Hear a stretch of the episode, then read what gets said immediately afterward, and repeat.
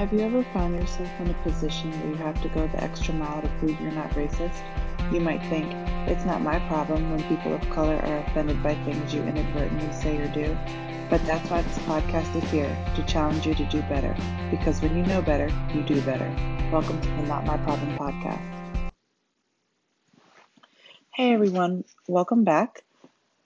Uh, so, As I mentioned in the first episode of this podcast, um, I am a licensed mental health counselor based out of Orlando, Florida.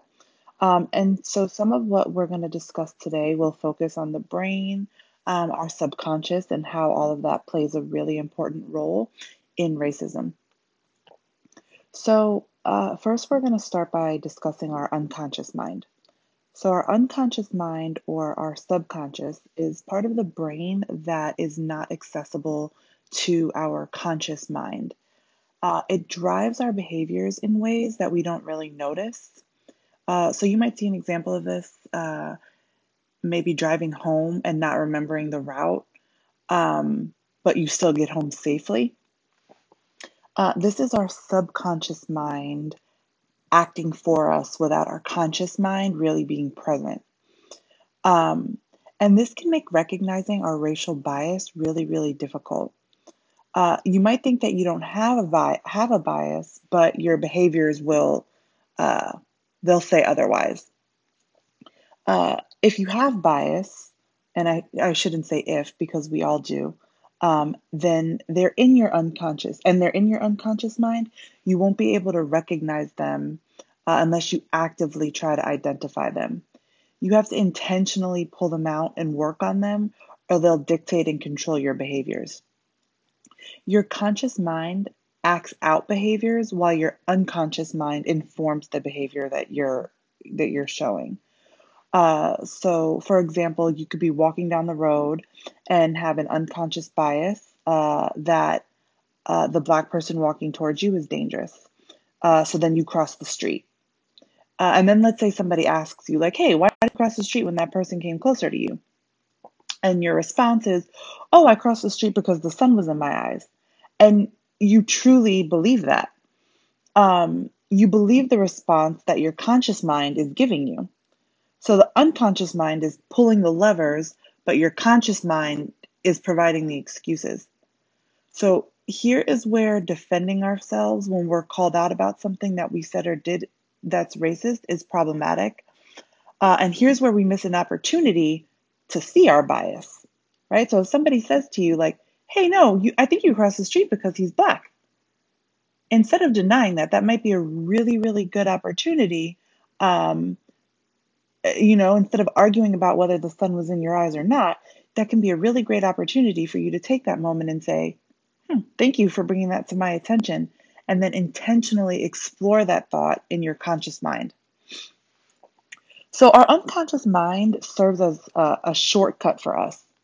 Our brains have a lot of work to do, uh, and from the beginning of life, it's it's trying its best to be more efficient.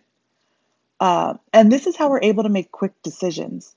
Uh, oftentimes, our unconscious mind prefers speed over accuracy or rationale. So in order for our mind to fully function, we can't pay attention to every detail of everything that happens every day. So if we see someone who looks different from us, our brain automatically says, I'm not going to go through the trouble of talking to them to get more information, to get more information about them. It'll just take the easiest, most readily available information about them, which is typically their appearance, and will apply all of the stereotypes we already have in our unconscious mind. So we won't even really notice that we're doing it. Um, and there's a lot of data and research that supports that biases begin to develop from the age of three to four years old. And this is why diversity is so important. So if we're exposed to people of all races really, really often, it's really difficult for our brain to connect racial stereotypes. Okay, so then we have our conscious mind, which focuses on accuracy. So this part of your brain stays involved when accuracy is important to you, uh, or when you're learning new information. So right now you might be in your conscious brain because you're getting new information and you're trying to learn new things. And being in your conscious mind is the only way you can challenge biases that are hiding in your unconscious mind. So let's say you're driving and the person in front of you is driving reckless, and you pull up next to them and they look completely different than what you expected them to look like. You were wrong because you made an assumption based on your bias and not based on fact. So what you need to do next is pull it from your unconscious mind and into your conscious mind to challenge it. It would be really easy for us to ignore that we expected the person to look different and not challenge it further. And our brain can easily ignore that. Um, and it's reasons like this that you'll hear someone say, like, oh, I, I can't be racist because I have Black friends. Um, and they'll use that as rationale for not having negative racial bias. So the reason I'm mentioning this is because your brain is really, really good at making an accept, exception for people you love from the bias you have that still affect the rest of your decision making. Okay, so you have a Black friend, you have a Black husband, a child, whatever, uh, but your brain will exclude them from your biases because it has connections with them. Your brain will say, okay, I know this person and I have information on this person, so they're different. But just because you don't apply your biases to them does not mean that, that you don't apply them to other people of that same group. So um, Doctor Frances Abu did some research in Canada about children and racial biases in a predominantly white school in an upper middle class neighborhood. Uh, she showed them some pictures of white faces and Black faces and asked them to add descriptors. Uh, so for example, she would say, Um, which face do you think is the most generous? Which face do you think is the most kind? Which face do you think wouldn't share their toys?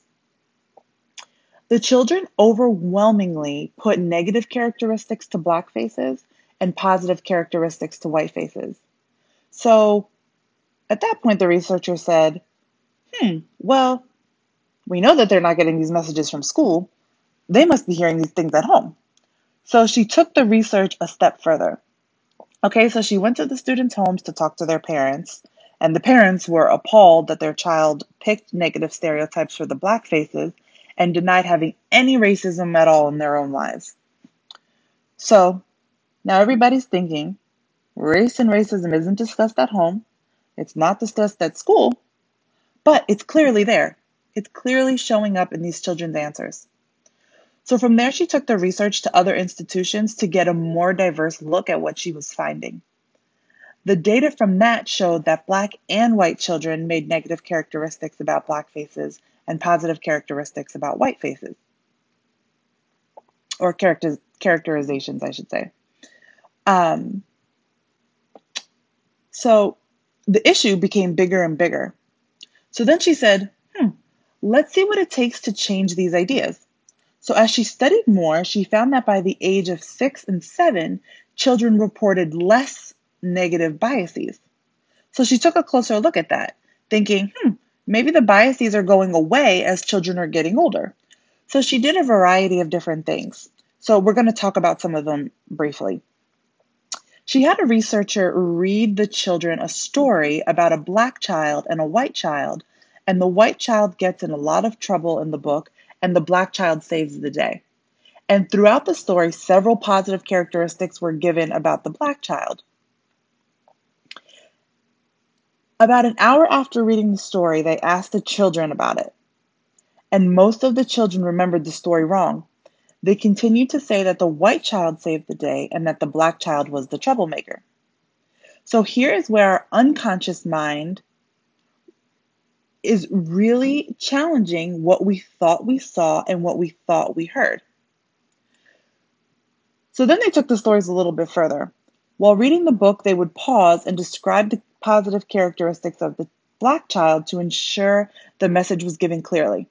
So they would list all of the positive characteristics and attribute them to the Black child, and all the negative characteristics and attribute them to the white child in a really, really obvious way, with a really hem- heavy emphasis on race. Um, and even doing that, it only changed the students' perspective slightly. So then they tried this on older ch- on the older children who showed less racial bias when attributing negative characteristics to Black faces. They first had a white researcher read the book to the children. The children reported more biases. They then had a Black researcher read the same book and ask the same questions. And the children reported less biases. So this tells us something really important. This tells us that by the ages of six and seven, biases don't go away, but we learn to hide them. We learn that it's not socially acceptable to say those things, partic- particularly to Black people. Uh, and it doesn't go away, but we learn that it's not acceptable. And this is critical. Um, when children are saying biased things out loud, this is when we can intervene and disrupt it. Once we've forced it underground, it gets a lot harder to get to it and to notice it. Once it gets forced into our subconscious, it gets difficult to notice that we have them. It's our responsibility to intentionally pay attention to these biases and pull them out from our conscious mind so we can focus on correcting them and challenging them. Okay, so this brings me to our call for action for this week. So this week, I would like to ask that you be intentional, intentional about questioning your behavior and challenging it.